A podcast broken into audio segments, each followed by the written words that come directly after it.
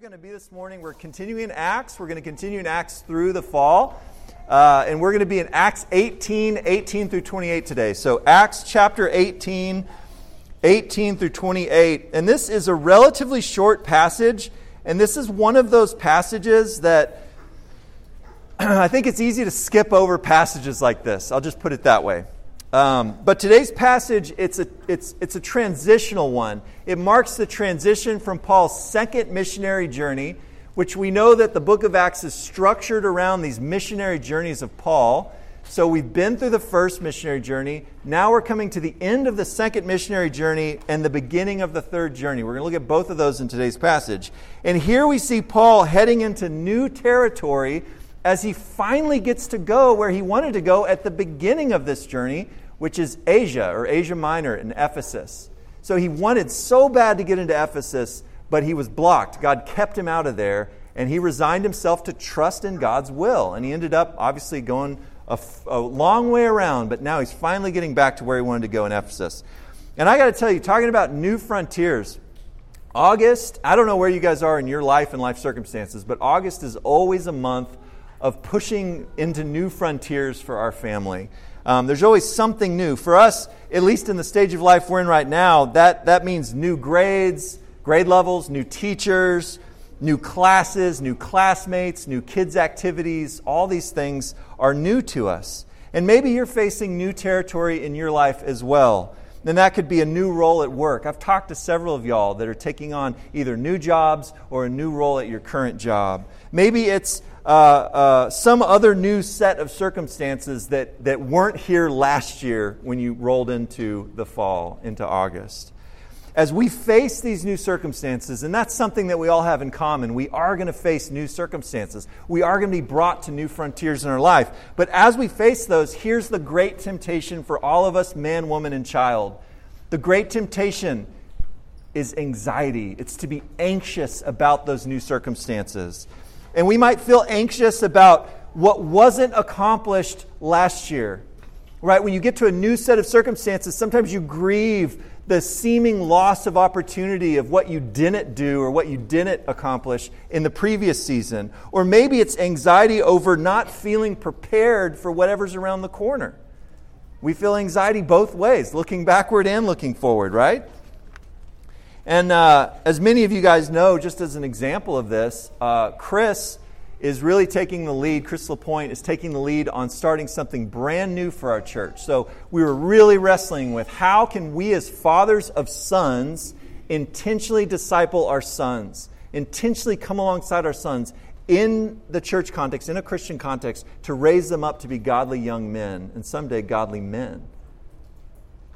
And so he leaned into that, and we've decided to implement a brand new program called Trail Life USA, which is it's, it's, the, it's in the context of outdoor activities, camping, uh, all sorts of fun activities, but it's for fathers and sons to intentionally come alongside. And we do that together as a community. And so he's leaning into that. But I got to tell you, like just this past week, I told uh, my sons and I have been doing Cub Scouts, and that's what I grew up doing is Cub Scouts, right?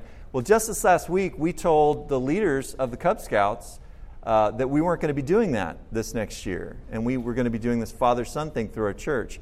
And you know what immediately I was anxious about? Immediately I was anxious about like having to forsake, seemingly having to forsake all those relationships with all those men, all those other dads from the neighborhood.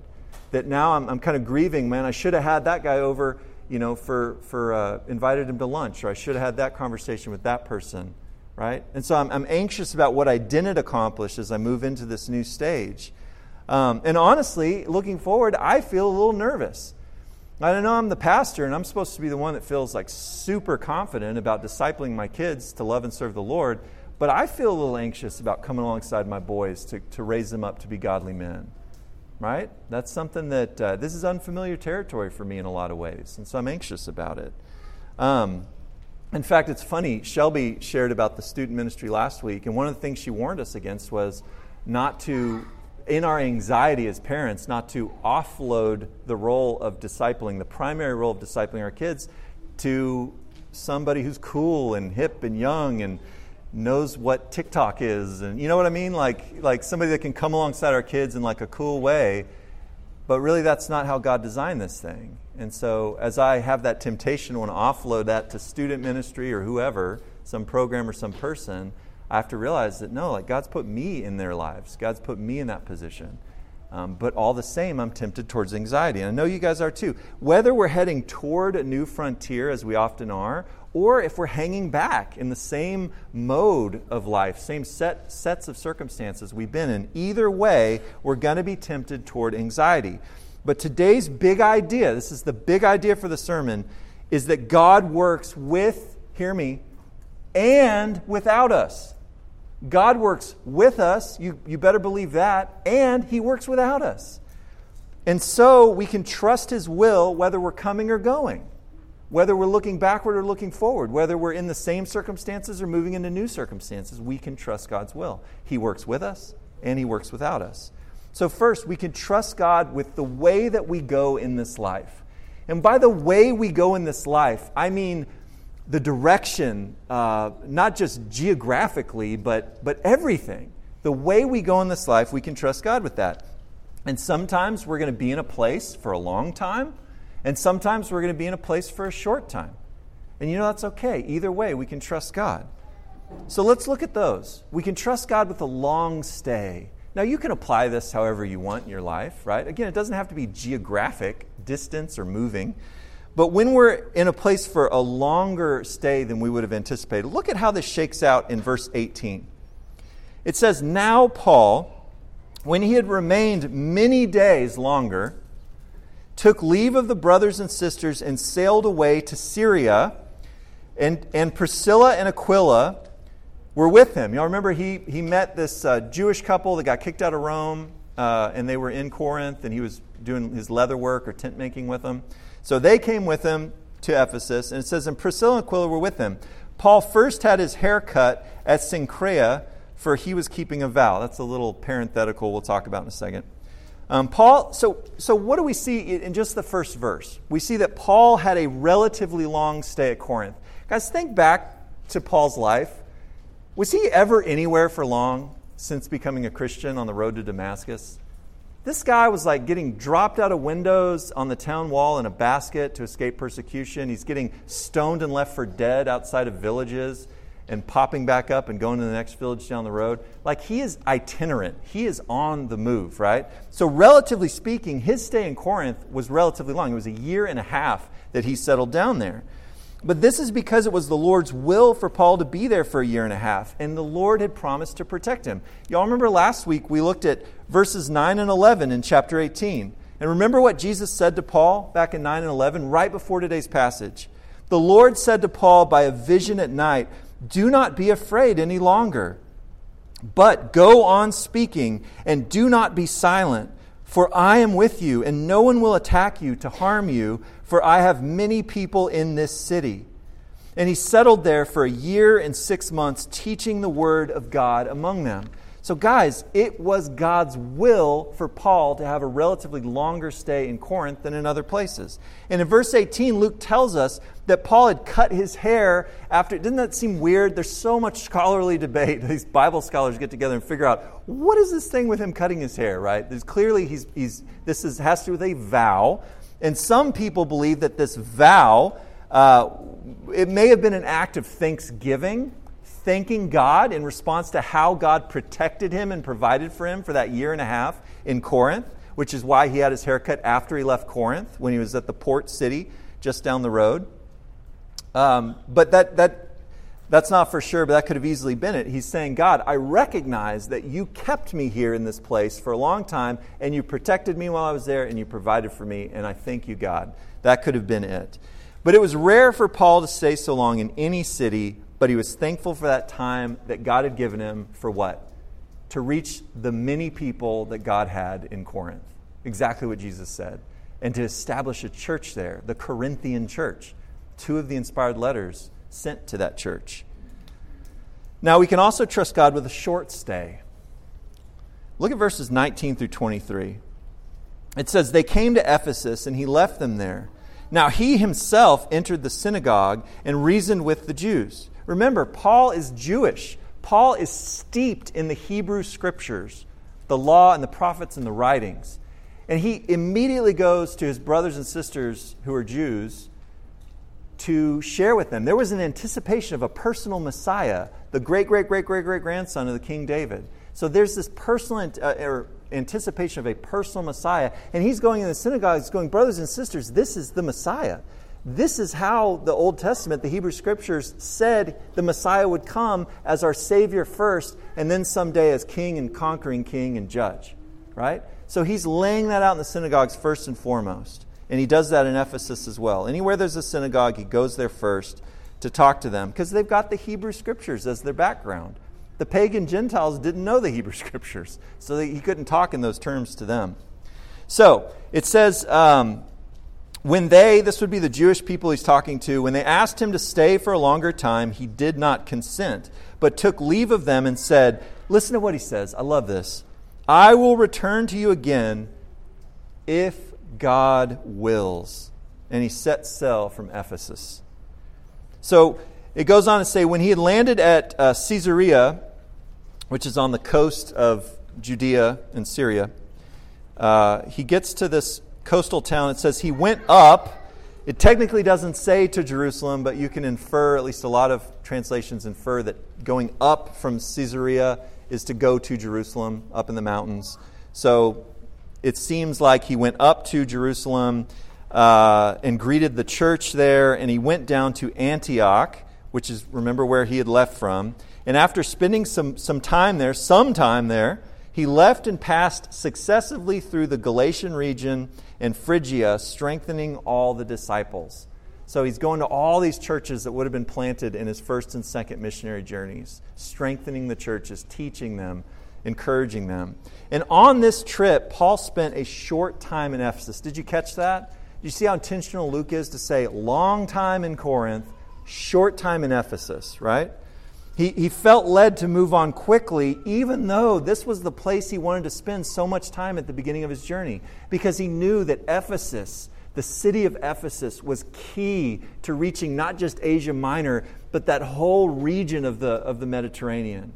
It was, a, it was a port city, it was on a trade route, it was, there was just so much strategic reason to plant there. And yet he felt to just stay a short time and move on. And if God wills, he would return. so now he's trying to get back to Antioch, from whence he came. And there's a lot of speculation on this, but if he did go to Jerusalem, it may be because he wanted to get to Jerusalem for the, for the Passover feast. Because what happens is, and this is, I'm not like, I have no understanding of nautical realities, okay? I'm not a sailor. Um, but they stopped sailing that part of the Mediterranean in the winter months. And only in March could you get another ship to bring you from Ephesus over to Judea and to Jerusalem. And so, as they're getting on to the winter months, it seems like Paul's in a hurry to catch a ship to get over to Caesarea, Jerusalem, and Antioch before the shipping shuts down for the season.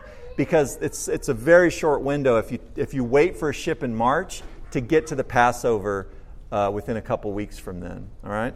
So he, he's in kind of a hurry and he wants to get there.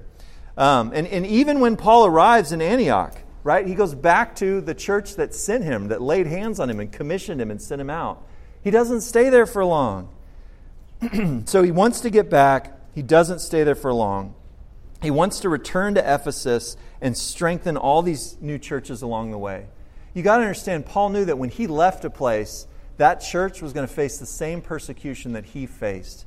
He knew that when he left a place, they didn't have email, they didn't have social media, they didn't even have really a, a, reliable mail system, okay? So he knew that he was going to have to equip them every opportunity he could to pour into them to help them understand good doctrine and teaching and such, and be encouraged in their faith to persevere. And so he wants to get to Ephesus, but on the way, reach out and strengthen all these. And guys, this is the beginning of Paul's third missionary journey that we're going to spend some more time in in the coming weeks. Along the way, Paul trusted God with where he would go, whether that meant he was going to stay somewhere a long time or whether he was going to stay sometime a short time. You can wrap it all up in the phrase, if God wills. If God wills. And I think we can all think about times when we're surprised by how short or how long we end up staying someplace. That could be in a house, that could be in a neighborhood, that could be in a job, that could be in a church we move around for different reasons at different times. Sometimes it's stuff that we can't control, right? Um, I think the, the, the uh, international situation with refugees and asylum seekers is a good example of that. That's how Priscilla and Aquila got, I mean, it wasn't their fault that they got kicked out of Rome by Emperor Claudius, right? But they ended up meeting Paul in Corinth. And so we don't know how all this works, but we all face these times when we just think, I thought I was going to be there longer in that relationship or that place or that neighborhood or whatever else. I, I, thought, I thought I was only going to be there a little while in that place, that job, that whatever. And all of a sudden I'm there much longer than I anticipated. And along these lines, I really loved hearing about how God has been directing the Wilson family. So, Will and Ashley, and I asked their permission to, to spotlight them, but I, I couldn't help it. Like, I've been praying, many of y'all have been praying with them over the past six months about decisions on schooling for their kids, on work uh, opportunities um, for Ashley. And there's just been a lot of details. And, and them being the people that they are, they've been asking for prayer and support. And so I've had the privilege of praying alongside them, and God clearly led them as we prayed, as an answer to our prayers, to go to a charter school. And they went there this, this past year. I remember last summer we were praying about this, and all three of the kids got in from the wait list. And it just felt like God was going, Yes, this is what you need to be doing. And so they went there, and they were there for a year after enrolling. And Ashley was, was working up there, and they just loved her, which is not hard to see why. Uh, but she was doing a great job teaching. She, was, she had some job opportunities there. Sadly, those job opportunities would have meant that she wouldn't have been able to be the kids' discipleship director at our church. But we were trusting God with all that, and we were praying about it, right? And so then at the beginning of the summer, while I'm away with my family on vacation, I, I come back, and even before I get back, I find out that, that God's been doing some more stuff in their hearts and in their life and in their marriage as they've been talking about it. And they decided that after that one year at that charter school, they were going to put their kids into Austin Classical, where so many of our families have their kids, and they were going to kind of double down back on this neighborhood, back on the people here, the people in our church. And not only was she going to stay in the role of kids discipleship director, but now she's actually increasing her time that she's putting towards that every single week.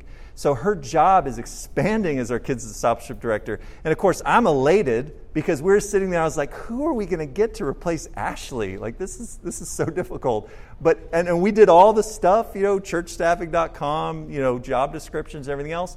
I got like zero nibbles on that job. And it's like God was just holding it open so that when the time came and He redirected their hearts back here, they could step into that and even more so.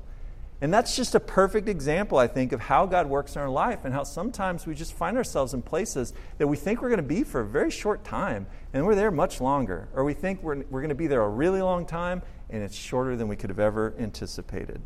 Um, and they're j- just like all of us together as a church family, they're trusting God's will in this, just like Paul said, if God wills, right? So we can trust God with where we go, regardless of how long we end up staying there. So here's the application for you guys and for me, right? How, how are we trusting God's will? Are we trusting God's will? Are we prepared to settle in in some circumstance of our life if that's God's will? Are we prepared to move on to some new set of circumstances if that's God's will? Do you see God's hand? Are, are, are we looking for God's hand and His will in things like marriage, in things like uh, parenting, moving, job changes, even job changes when we get terminated from a position. Do we see God's will in that? Are we looking for God's hand and what His will might be for us? Because, folks, that's when we're no longer victims. We get to actually look at our circumstances, even those really hard circumstances, like getting fired from a job or getting laid off, right? And we can look at that and go, God's will is in this. And we can be joyful and purpose filled about that. So we can trust God with the way we go in life. Folks, we can also trust Him while we're away. We can trust God in our absence. That makes me cringe to say that because I struggle so much with this concept. But in other words, we as Christians, as followers of Christ, can be absolutely confident that while we're away, God is still working. When we're not there, He's still working. So let's look at how this, this, this works itself out in the life of Paul. In verses 24 to 28, we see God doing what? He's explaining things to people, he's encouraging people, he's equipping Christians, even after the great Apostle Paul has left the building. He's still accomplishing all this. One of my favorite reasons for liking this passage so much is that so much is happening when Paul's not there. I think so often we read the book of Acts and we go, well, if I was a super Christian like Paul, then I could do all that stuff. But we don't have Paul and I'm not Paul, right? Like, it's not about Paul, it's about his faithfulness and his obedience. But God could do just the same to any one of us if we were faithful and obedient, right? And so I love this because it's a picture of what happens when Paul's not there. Well, we're going to see. Look at verses 24 to 28. Even when we're gone, God is explaining things to people through other people besides us. So Paul had had plenty of time to explain solid Christian doctrine to Priscilla and Aquila. He was literally with them, working with them, teaching with them, evangelizing with them for a year and a half in Corinth. They were on the ship to Ephesus together. They were in Ephesus together for a short time. So he had lots of opportunity to unpack some solid Christian teaching, biblical understanding to them, right? So he explained a lot, no doubt, to them. But after he leaves, Apollos arrives, and it's up to Priscilla and Aquila to explain the Christian faith more fully to this young, promising preacher. Now, in our humanness, we would say, man, we've got this up and coming young preacher from Alexandria, which was, Alexandria was like a center of intellectualism, philosophy, uh, that's where the Hebrew scriptures were translated into to Koine Greek. There's a huge Jewish population in Alexandria. Uh, the uh, Jewish philosopher Philo is from there. There's a lot going on in Alexandria, and people were known for their intelligence, their eloquence, their rhetorical ability. And so you get this guy Apollos, and we think, whoa, we don't want to mess this up. So let's get our A team in there. Paul, come on, we need you. You got to get back here. No. It was the quote unquote B team, right? And I say that jokingly because I'm sure Priscilla and Aquila were amazing Christian man and woman. But, but Paul wasn't there to explain these things more fully to Apollos. Look at how this plays out in verses 24 to 26. It says, Now a Jew named Apollos, an Alexandrian by birth, an eloquent man, came to Ephesus, and he was proficient in the scriptures. He understood the Hebrew scriptures back and forth. This man had been instructed in the way of the Lord and being fervent in spirit, he was accurately speaking and teaching things about Jesus, being acquainted only with the baptism of John. You remember why John was having people baptized? Baptism of repentance. Going all the way back to Malachi and Isaiah in the Hebrew Scriptures, he would go before Messiah, calling the nation and then the nations to repentance, to, to make way, to make straight the path for the Lord. And the Lord, somehow, this Messiah figure who's also Yahweh, the Lord, is going to show up after John. So John's baptism was all about repentance and preparing our hearts, humbling our hearts to receive the Lord. And so this is the only baptism that Apollos had known. So he was missing some information. And it says, and he began speaking boldly in the synagogue. Which synagogue? The exact same one that Paul had been preaching in, who knows, weeks earlier? And so it says he began speaking boldly in the synagogue, but when Priscilla and Aquila heard him, they took him aside and explained the way of God more accurately to him. Guys, he had holes in his theology. He had holes in his biblical interpretation of the Hebrew Scriptures.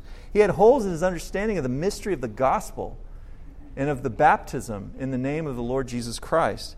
So, the point in all of this is that even when we're gone, God is explaining things to people, right? Even when we're gone, God is also encouraging others through other people. So eventually, Paul is gonna, Paul will meet Apollos at one point, okay? And Paul's gonna encourage this young guy greatly. I assume he's young. Anyway, Paul's gonna encourage him at some point, but not yet. So while Paul is away from Ephesus, it's up to who to encourage Apollos in his preaching and teaching ministry. Well, it's up to the brethren. It's up to the brothers and sisters in Christ in the church in Ephesus. They have to do what otherwise Paul would do. And that's how it works out in the first half of verse 27. Look, it says, And when he, that is, when Apollos, wanted to go across to Achaia, that's um, modern day Greece, that's where Corinth and Athens and all these places were. So when he wanted to go over there and take his ministry over there, the brothers encouraged him and wrote to the disciples to welcome him. You know, normally it's Paul sitting off a letter going, hey, this person's great. You know, hey, you should uh, welcome this person, show this person hospitality, meet this person's needs. Well, Paul's not there. So it's up to the church, it's up to the brethren there to do exactly what Paul would have done. And then, even while we're gone, God is also equipping through other people. God doesn't need you or me to equip people, He can do it through others as well. So, Paul had already spent how long in Achaia? 18 months. He'd already been there a year and a half plus because he was in Athens for a little while too. So he had been there, and now this talented preacher, Apollos, wants to use his gifts to lead even more people to Christ and to equip even more people in the faith in the same places that Paul had been before. So look at verses 27 and 28, our last two verses.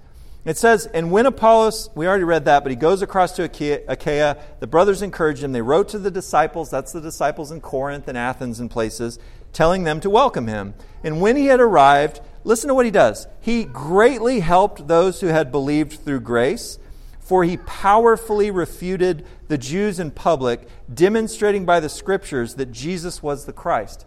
Now, a lot of, of Jews in the synagogue in Corinth and Athens and other places had become followers of Christ, believing that Jesus was the Messiah.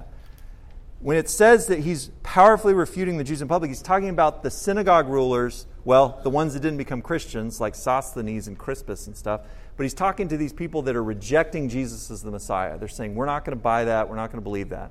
So, he, so now Apollos is doing what Paul does. He's powerfully refuting their reasoning on this in public, in the synagogue. And it says he's demonstrating by the scriptures that Jesus was the Christ. The same thing Paul was doing. He's looking at the Hebrew scriptures saying, Look, it's all right here. The Christ had to die for our sins, had to rise again. Jesus died on the cross. He rose again. Jesus is the Messiah. So while we're away, we can trust that God is always working, always working. Uh, a few years back, I'll give you a little insight into this was actually six years ago. This was before we launched publicly. Um, we were meeting at the, the, the, youth room of a, of a Baptist church down the street. And, uh, and I remember I had to leave like right after a Sunday service one Sunday.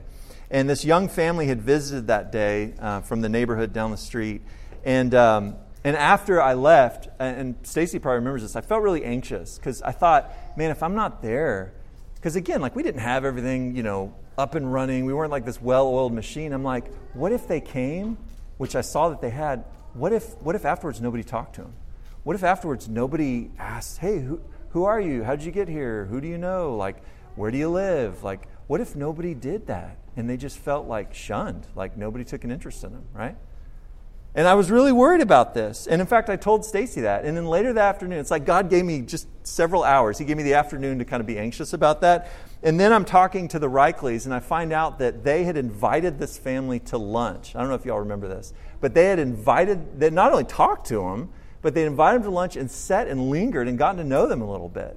And these were our, our, friends from back up in Fort Worth that had moved down here. And I, I, was so blessed by that. But it was like, and I actually wrote it, I've got a list that I call Ebenezer's. And it's like these like stones of remembrance. It's like where I see God working in my life and providing in different ways. And I actually wrote that down. I said, Reichley's invited them to lunch after service. Because you know what that taught me? It, it, it taught me that God is greeting people even when I'm not there that God is using all of his members of his body, the body of Jesus Christ, in different ways at different times. And it's not all on my shoulders to, to be the one man hospitality crew, right? And that was really a blessing to be reminded of that. While we're away, we can trust that God is always working. Folks, if we don't believe this, then we're going to feel anxious. We're going to feel like it's all up to us whatever that it is in your life, you're going to feel like this crushing burden that it's all up to you to do whatever it is. We're going to think that we have to be the ones to do everything, to think of everything, to be everywhere all at once, meeting all the needs of everyone all the time. Even saying that makes me tired and overwhelmed. Okay? But that's what we slip into when we're not trusting that God's at work, even when we're gone. And how exhausting to think that it's somehow up to us to transform our spouse how many of us have, you know, uh, I can, how many spouses have been like my spouse, wanting to change something about me, perhaps, right? And it feels like I can't change this person, right?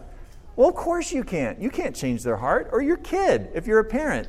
I just, I wish I could like just change this thing about my kid. You can't. But God is at work even when you're not there, even when you're not actively doing How exhausting would that be? What a burden we bear when we think it's up to us to make someone believe in Jesus. I, I struggle with this. I think, gosh, if I can just articulate these truths, these apologetics, these you know, scripture passages, if I could just do it just right, then I can, I can make that person believe what I believe. Guys, none of us can make anyone believe anything. That's not our job. That's not what we're called to do. We're called to be faithful witnesses and leave that heart change and that life transformation up to God. And that goes for people who are already Christians. I can't just make you guys be more Christ like or make myself be more Christ like. There's things that we can do, but we ultimately have to trust in the power of the Holy Spirit to do what we can't do even when we're not there on hand all the time.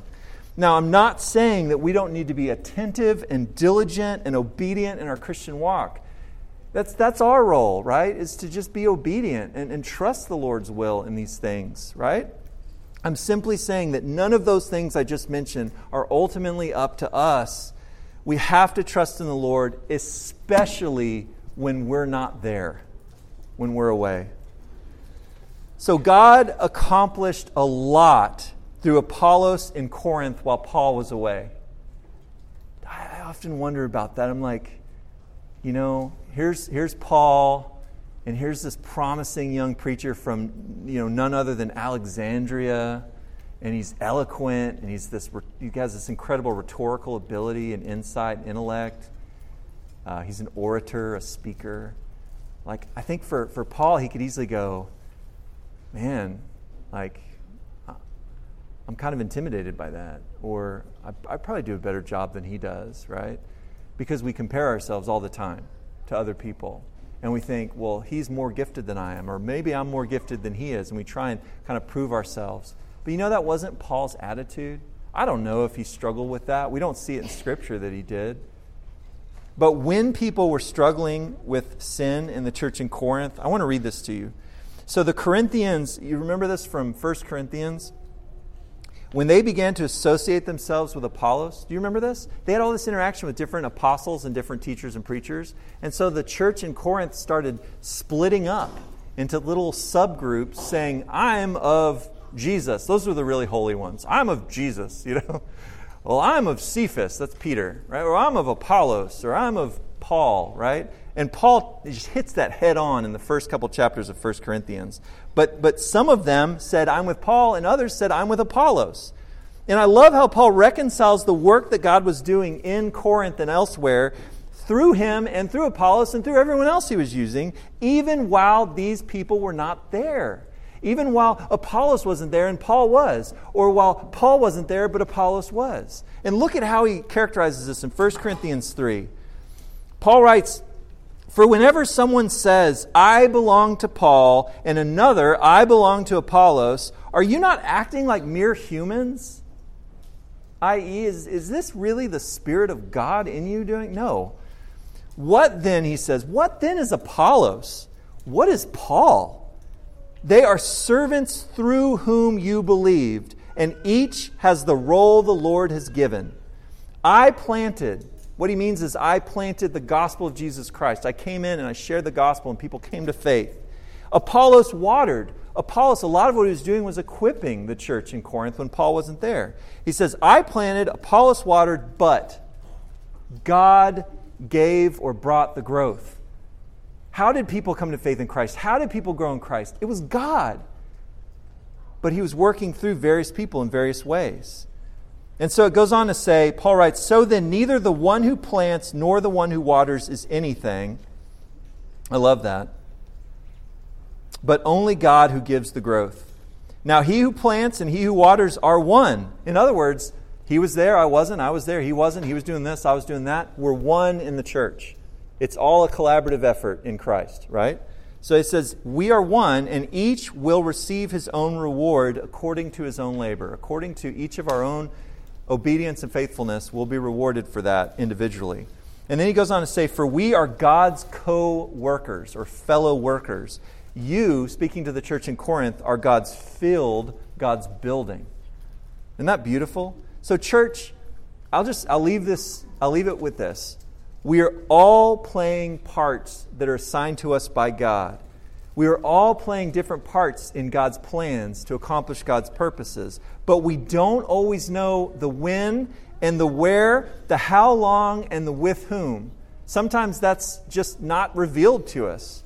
But regardless of where we go or how long we stay there, we can always know that God is working through us and that our Christian co workers, our fellow laborers in the gospel, He's working through them as well as we each play our part under God's sovereign orchestration. And even when we don't seem to have a part to play, even when we're sitting there going, I don't know what I'm supposed to do, God, or I'm not there to do these things, God, even then we can trust that God will still be working through whomever He chooses to accomplish His purposes. And guys, that's a beautiful thought. Um, and I'll leave it at that. Next week, we're going to begin Paul's third missionary journey, uh, and that begins with his longest stay yet two whole years plus in Ephesus. So his third journey begins with this two year stint in Ephesus where he really gets to, to lay in uh, to the work there. So we're going to look at that starting next week.